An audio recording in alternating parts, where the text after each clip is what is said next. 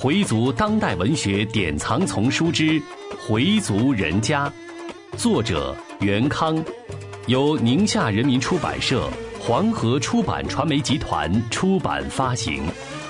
演播：Fatima。第四十四集：学前班水平。几天后。医生告诉邵恒，经几位专家的会诊，排除了恶性肿瘤的可能。先服用消炎药看看，如果阴影消失了，就彻底排除癌症的可能。住了一周后，阴影消失了，医生说可以出院了。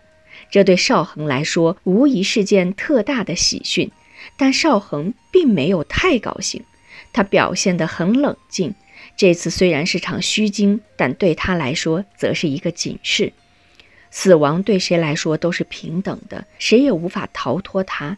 对于死，为什么那么惧怕？大哥说的对，真的信士是不惧怕死的。人生如逆途，人在陡崖上的时间是很短的，在后世的时间是漫长的。必须抓紧这有限的时间，做好自己应该做的一切。邵恒暗自下了决心，再也不能犹豫了，不能再等待了，得见行动。出了院，邵恒好像换了个人似的，身体比过去轻松多了，饭量也在增加。妻子在盛饭时说：“我早就说你自己竟疑神疑鬼的，闹得一家人跟着你着急。”邵恒没有言语。妻子又说：“大哥怎么说的那么准？”那天我送大哥时，大哥就说没事儿，还真说对了。邵恒听了，心里一愣，好像又悟出了什么。吃过午饭，邵恒去了大哥家。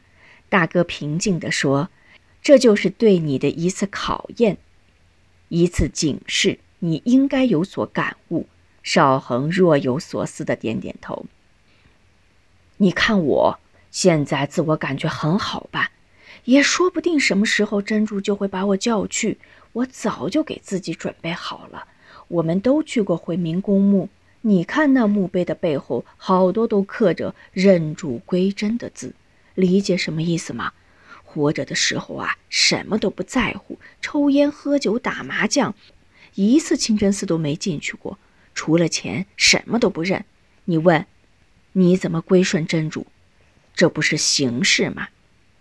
你到清真寺里遇见的可能是些没什么文化的老人，你觉得比人家有知识，你可别看不起他们。他们对人生的认知可比你我都深刻，只是他们不善表达罢了。你是比他们文化水平高，但你的灵魂是空壳。人活在世上，在物质生活上计较，在各种待遇上计较，在个人收入上计较，对别人计较，总也想不开，总是苦恼。其实啊，这些都是鸡毛蒜皮，都不值得一提。你看看那些贪官，有哪一个是不怕死的？他们最怕死，最怕失去享有的一切。不是有那么句话吗？除了钱，我什么都没有。这句话太形象了。什么道德呀、天理呀、良心呢，都让钱这个浓硫酸给腐蚀了，化成水。现在不是老有人提感恩吗？感什么恩？你的财富是谁给的？是社会，是许许多多的穷苦人给的。你有了钱，不去回报社会、回报大众，空谈什么感恩？懂得谁是恩人吗？我们回民人里头啊，也有这类人。有了钱，不知道怎么摆阔了，两眼只看着天，可神气了。不懂得要交 zakat，其实啊，他们是最可怜的一群。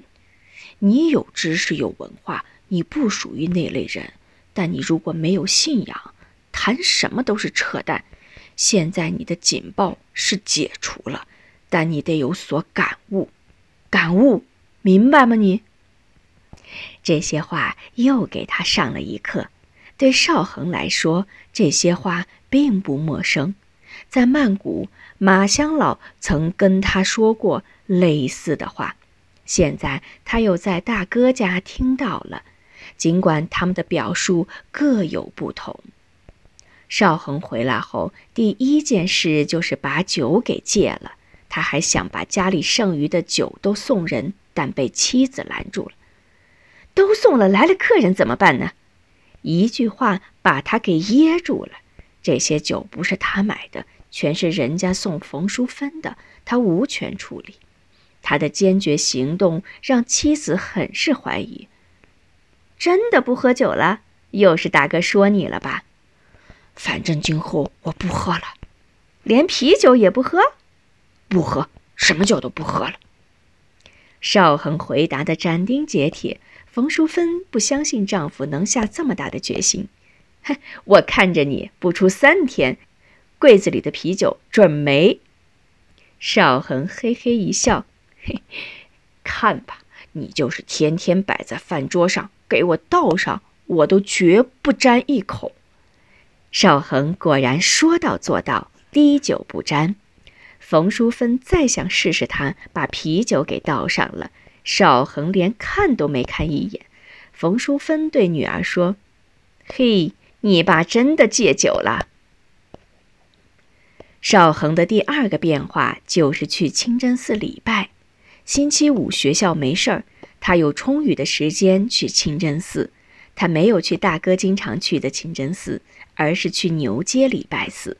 牛街礼拜寺是一座千年古寺，始建于九百九十六年的宋辽时代，明清时又进行了扩建和修建，占地六千多平方米，建筑面积三千多平方米，历经宋、元、明清、民国，历代不衰。新中国成立后，国家又拨巨资加以修容。使这座千年古寺再现辉煌，被列入国务院重点文物保护单位。还是在他上中学时，在开斋节时，他曾和同学们到过牛街清真寺。那时，他也只是跟随大家一起来参观一下。时隔几十年，他又来到这座千年古寺，心中感慨万千。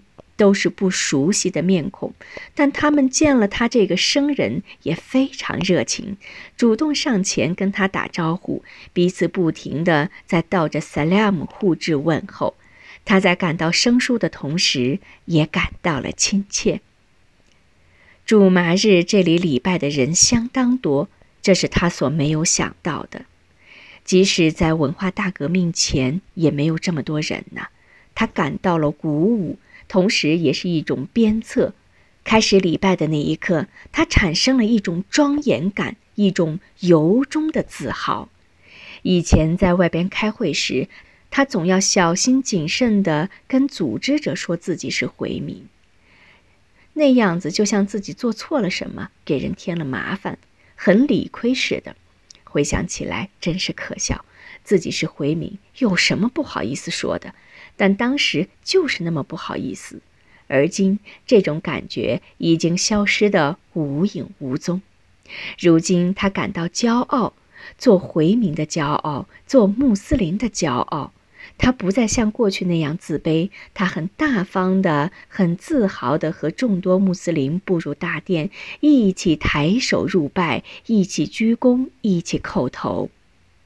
邵恒是有素养的穆斯林，他有基础，有经过大哥的指导，所以动作基本准确。理了几次之后，和一些乡老就认识了，大家还亲切地称他“米乡老”。米少恒觉得这不仅是一个称谓的改变，而是一种荣誉，一种认可，一种信任。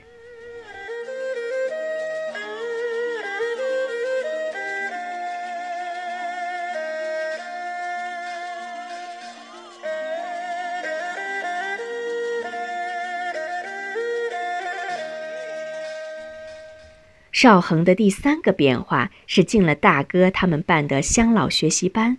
第一次来时，他觉得自己是一个大学教授，坐在一群文化水平不高的老人中间，很是别扭，觉得有点丢份。但坐下来后，他的这种知识分子的高傲就显现不出来了。